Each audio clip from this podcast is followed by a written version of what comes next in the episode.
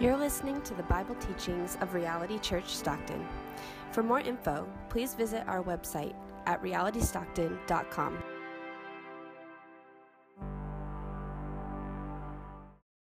Hebreos 1:1 Dios, habiendo hablado hace mucho tiempo, en muchas ocasiones y de muchas ma- maneras a los padres por los profetas, en estos últimos días nos ha hablado por su Hijo, a quien constituyó heredero de todas las cosas, por medio de quien hizo también el universo.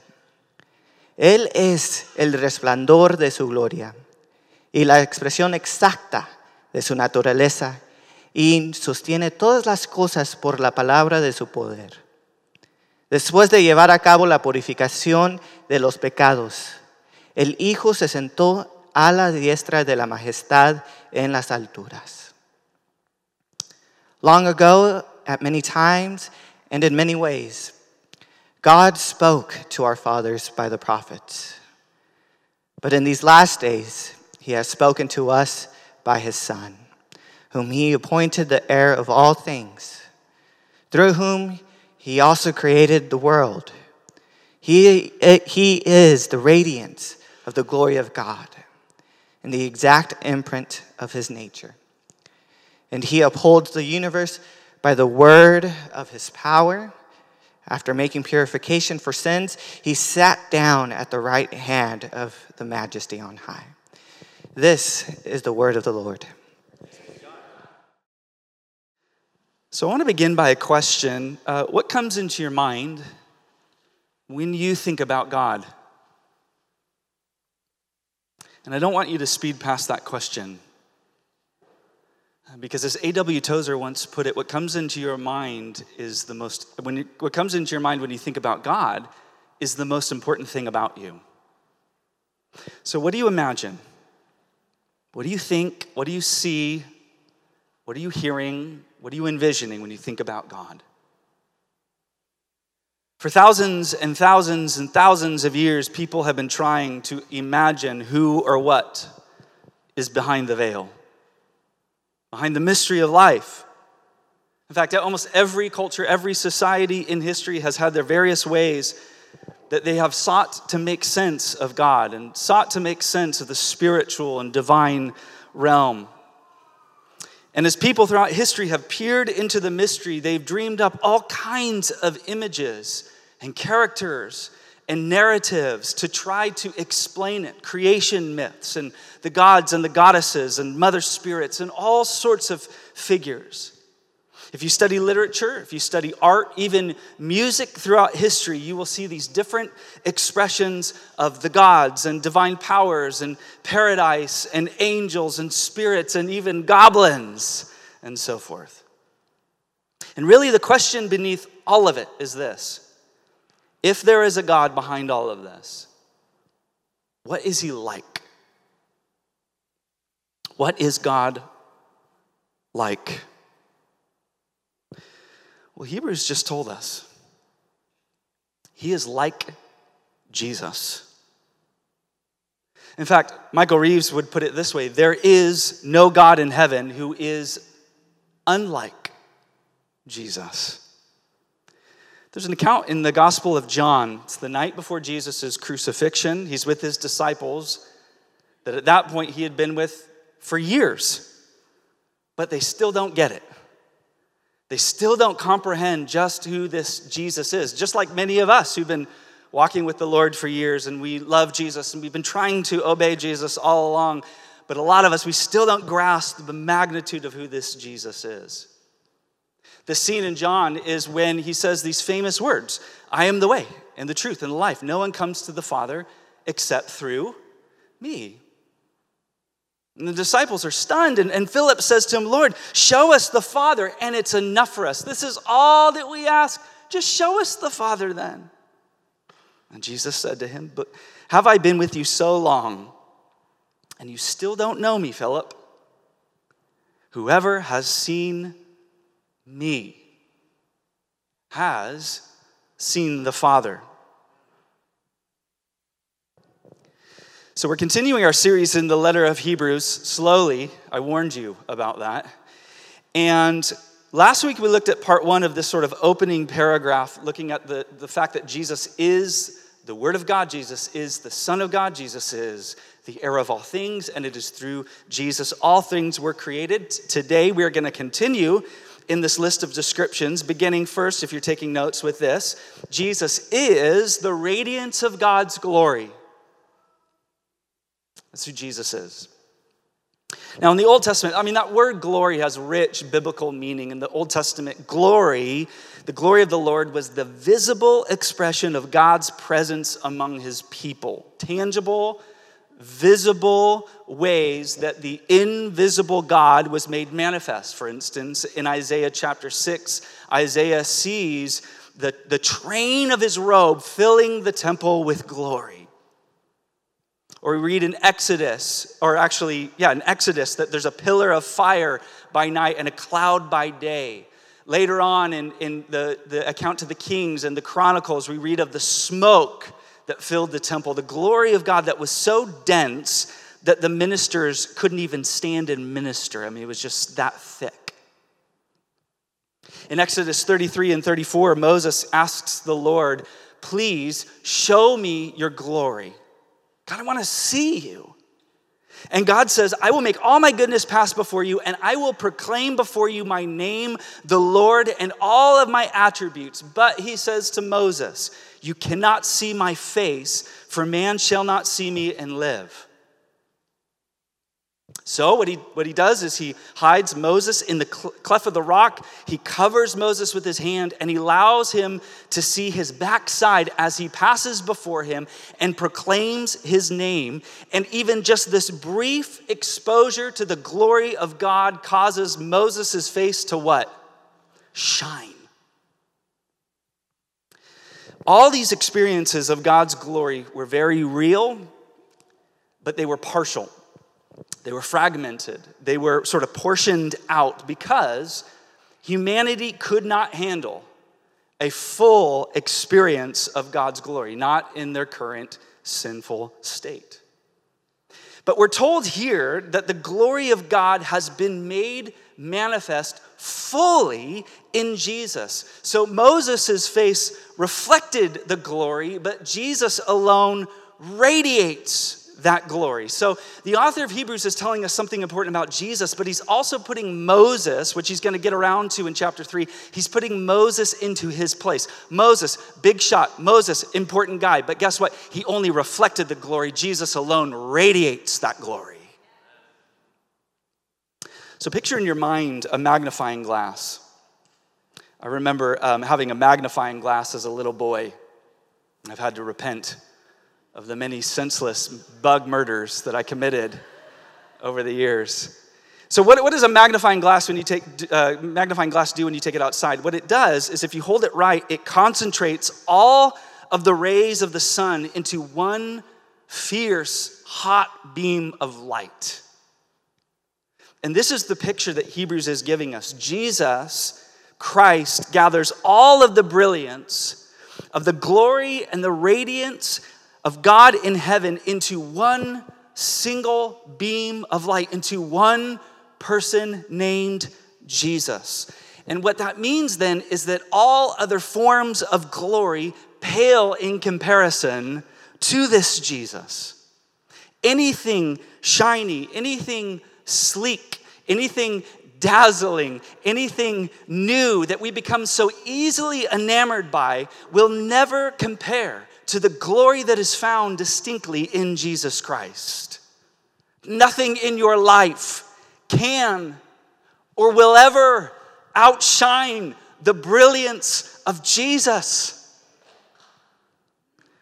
The Apostle Paul would put it in 2 Corinthians For God has said, for God who said, Let light shine out of darkness, has shown in our hearts to give the light of the knowledge of the glory of God in the face of Jesus Christ. He's the radiance of God's glory. Secondly, Jesus is the exact representation of God. Man, those slides are on top of it today. It was before I even turned.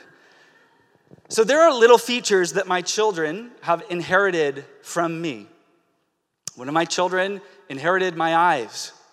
My wife describes them as slightly sad eyes. They're always just a little bit turned down. Are you sad? No, that's my face. um, a couple of my children inherited my nose. Um, all of my children inherited stubbornness from their mother. Children reflect their parents in so many ways, but what is unique here about this description is that Jesus is the precise expression of God.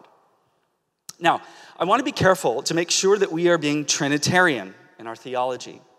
The Father and the Son and the Holy Spirit are one. Father, Son, Holy Spirit are one God, and yet they are three distinct persons. The divinity of the Father, the divinity of the Son, the divinity of the Spirit is one, the glory equal, their majesty co eternal. Athanasius helped me with that language. And yet, they are not three gods, there's one God. And so, what I'm not saying is that Jesus being the exact impression of God means that they sort of blend together, or that somehow Jesus is just like a distinct mode of God. No, Jesus is distinctly the Son, and God here is being described as distinctly the Father. But Jesus is the way that God is made known. He perfectly represents the character and the nature of God. The word here for impression in the original language, which is Greek, is the word character. And I'm not translating it, it's actually in Greek, it's character. And in the ancient Greek world, what would happen was an accurate impression of a figure would be stamped onto a coin, which would often bear the image of an emperor, and then that coin would be spread throughout the empire. It's a reflection of the emperor. It's little image bearers, if you will, that spread throughout the kingdom that represent the one king. This is what's being said about Jesus. So, where humanity failed as in a role as image bearers, Jesus does it perfectly. It also can mean a signet ring. You remember, well, you don't remember, but if you've studied this or you've maybe seen it in movies, there are people that would write a letter or whatever, and they would turn the envelope over and they'd pour like hot wax, and then they would press the, the signet ring, and you know what I'm talking about? And that would be the way that the recipient of the letter would understand that this wasn't just written by anyone, this was written by the person who distinctly holds the signet ring. It's, it's from this one figure, so we understand it's the right sender. This is Jesus. So, Jesus is the way that the world may see God clearly.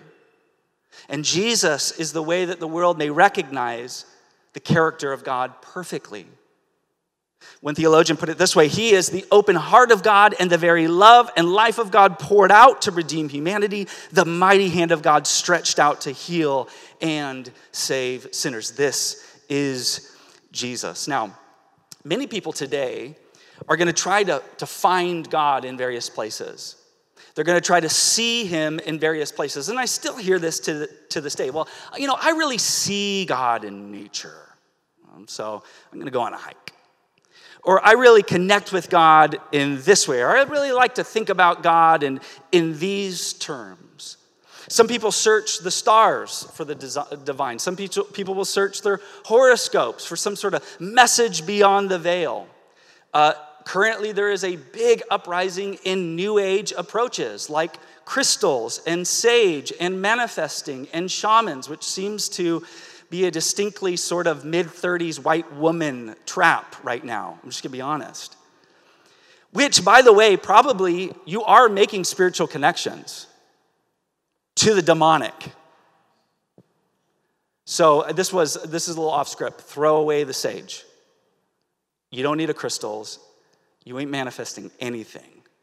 And you don't need a shaman. You got the high priest Jesus Christ, okay? Like don't mess with that stuff.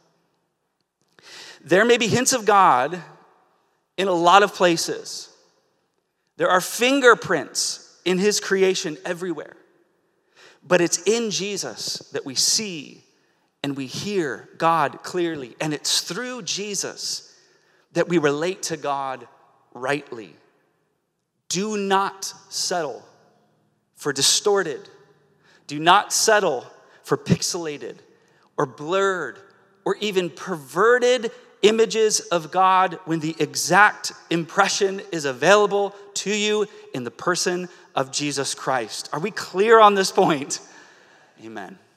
Thirdly, I went there on the sage, guys. I went there on the sage. Jesus is the sustainer of the universe. There's a lot of S's in that sentence. Jesus is the sustainer of the universe. This is again a way that the author is telling us that Jesus is God. And that statement right there, I mean, harkens back to so many passages, particularly in the Psalms, where God is described as the one that is upholding everyone. God is the one that won't let me slip. God is the one that upholds my life. And the author of Hebrews says, yeah, that's Jesus. So he takes all the attributes of God that we see in the Old Testament and shows us that they apply to Christ. Verse 3 He upholds the universe by the word of his power. Now, I, for one, do not see science and faith being opposed to each other. It's kind of a sad thing that that is the narrative in evangelical Christianity. I do not believe science and faith are opposed to each other. And in a lot of ways, science helps us see the intricate and the very beautiful details of the word, world around us that God has created. But in a very real way, science still grapples with terms and ideas that can't fully be explained. I love the way that a, uh, an old novelist put it. He said, Water's H2O, hydrogen two parts, oxygen one, but there's also a third thing that makes it water, and nobody knows what that is. Do you? Gravity, for instance, the force by which a planet or other celestial bodies draw something towards the center. Isn't that fascinating?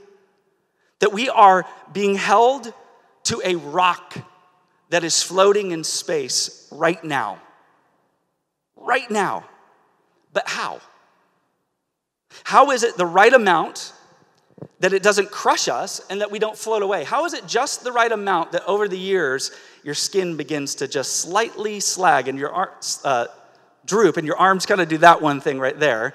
How is it like just the like perfect amount? It's just, just gravity's having its way, but we just don't float away and we're not crushed to the ground.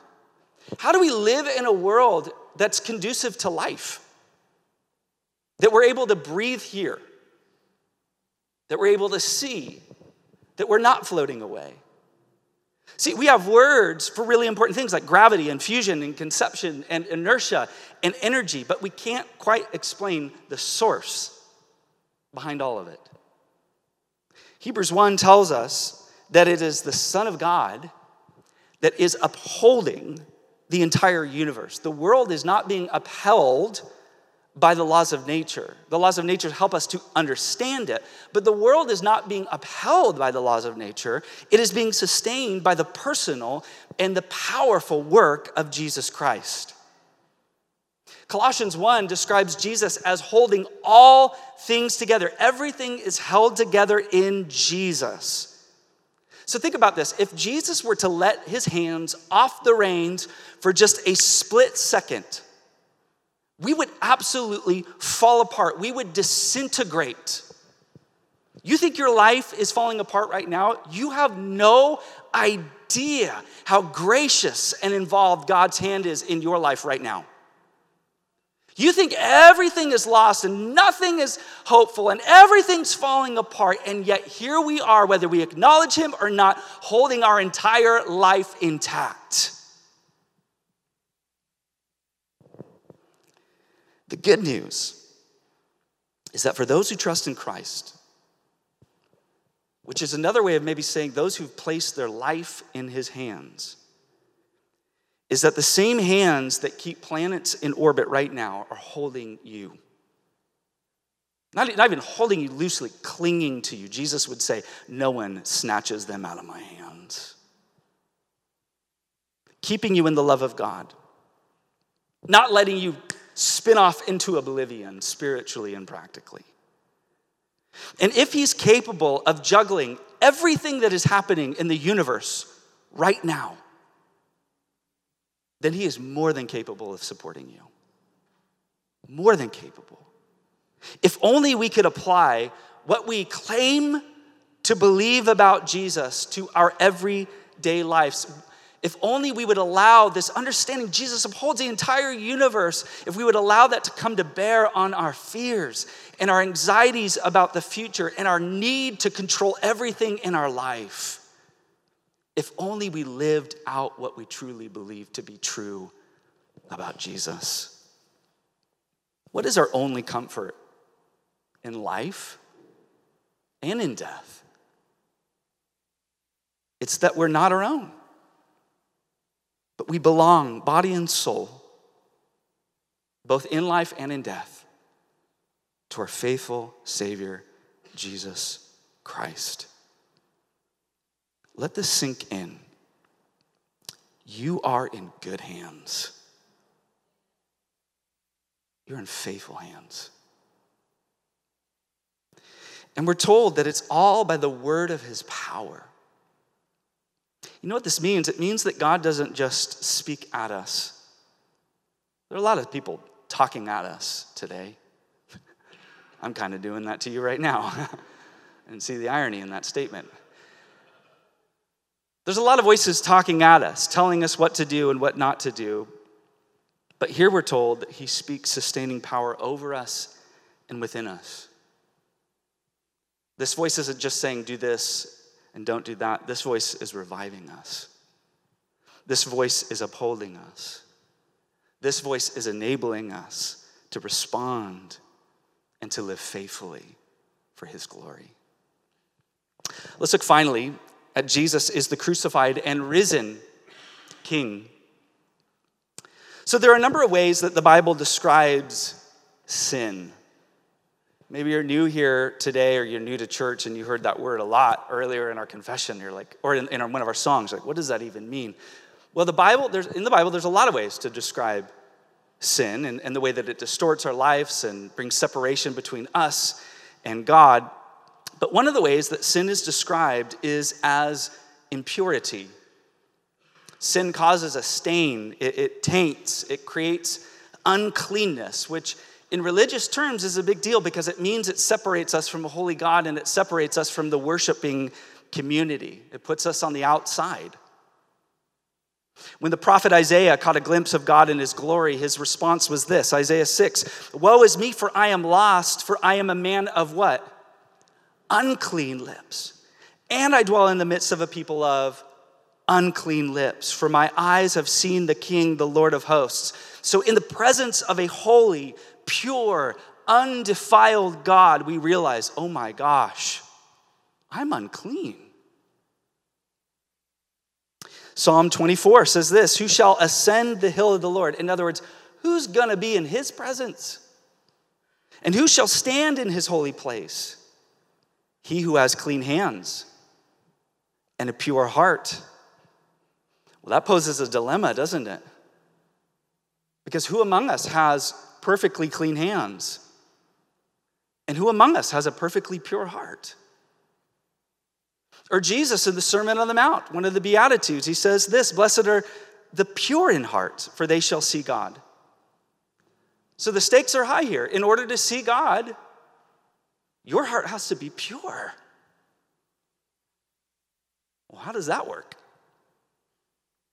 I find it interesting, of all the descriptions of sin, I think this is the one that people can associate with maybe the, the most, with the easiest, uh, d- despite your religious affiliation. It doesn't take temples or priests or sacrifices or anything uniquely religious to experience the feeling of uncleanness. We have various ways of describing that. Maybe you see something or you hear something and you're like, oh, I feel icky. And that may be a trivial example, but we have maybe more extreme examples where we see something, experience something, feel something where we absolutely feel filthy. Like a person who maybe makes a really serious mistake with someone the night before, and they find themselves scrubbing a little extra in the shower the next day. A psychologist named Stanley Rachman conducted a study among those who experienced a sense of inter, or inner dirtiness and how most of these people turned towards external cleanliness in order to cope with what was going on inside. And in a lot of ways, we do this. Here's a few examples. Someone who is experiencing their life getting completely out of control will find things that they can control. They'll go on a cleaning rampage, they'll organize a closet. We even say things like, I'm purging right now, I'm purifying. Perhaps someone's emotions are in conflict within and they've got a lot of disorder with their thoughts and their feelings. So they find things in their external that they can bring into order.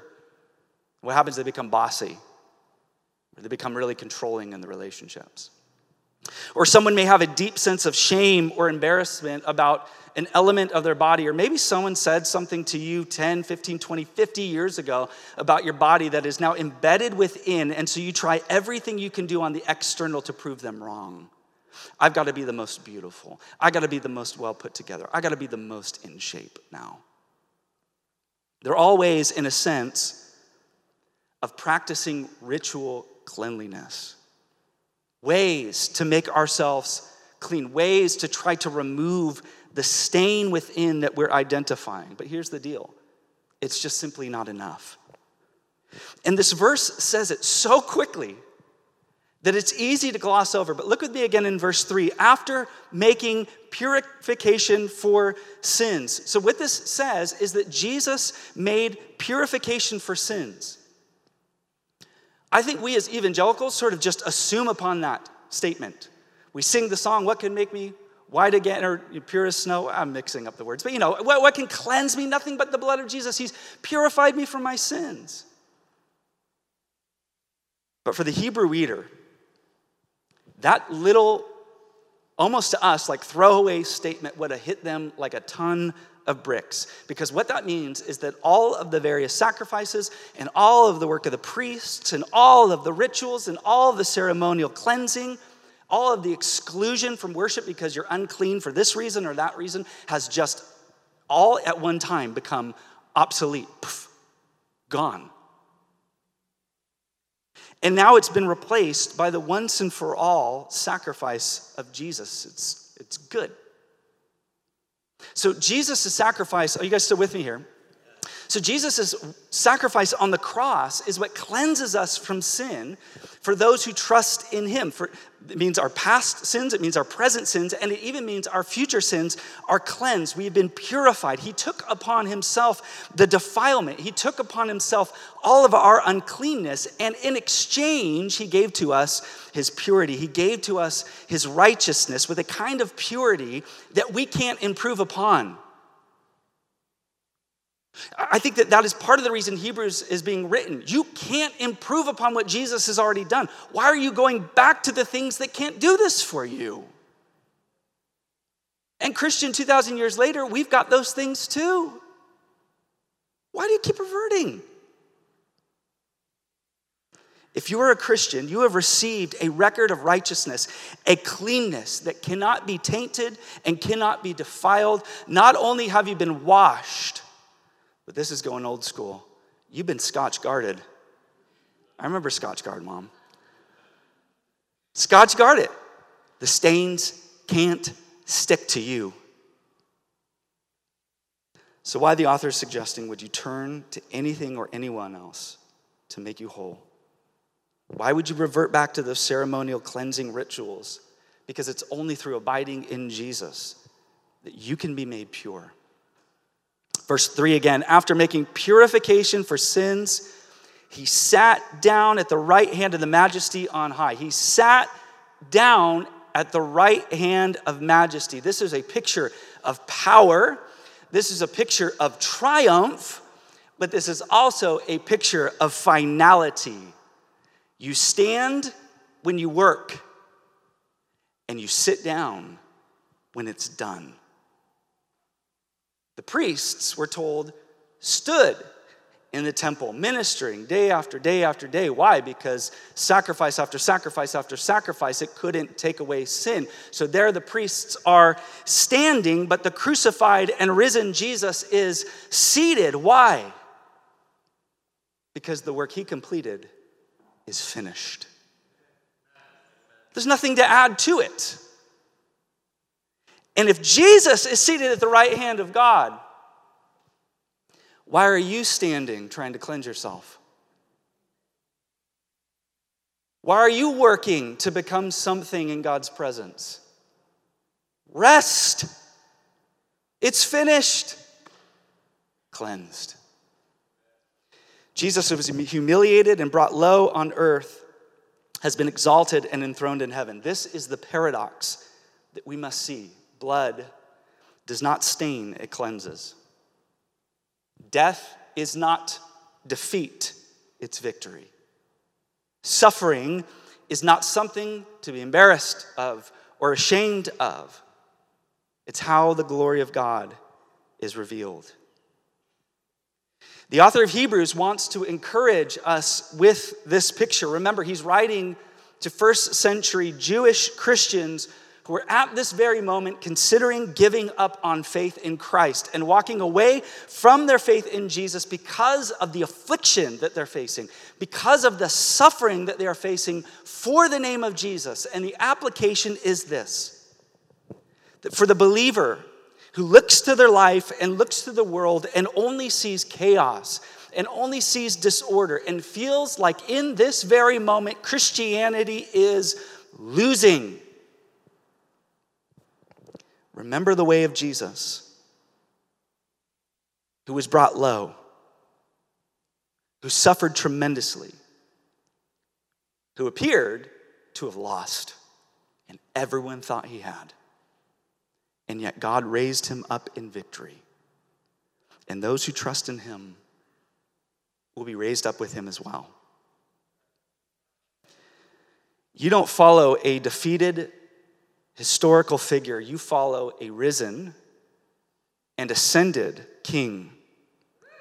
And right now, as we speak, he is seated on the throne. He is exalted in glory. I get this image every time I'm preaching. You don't get to see it, but I see the exalted Christ speaking over me as I speak to you, who is seated on the throne, alive and well, ruling and reigning and not one detail in your life is outside of his control, outside of his sovereign care. He is working all things for your good and his glory. He's seated. He's seated. I want to close with a prayer from an old prayer book called The Valley of Vision. It's got some these and thous and arts, so hang tight with me. Thou, who is man of sorrows, was crowned with thorns, art now as Lord of life, wreathed with glory. Once, no shame more deep than thine, no agony more bitter, no death more cruel. Now, no exaltation more high, no life more glorious, no advocate more effective. What more could be done than thou hast done?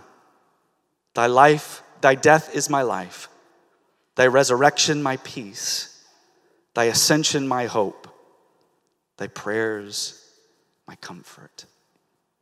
What more could be done? And the answer is nothing. And what's our response? We trust him with everything because Jesus truly is better. Amen. Father, we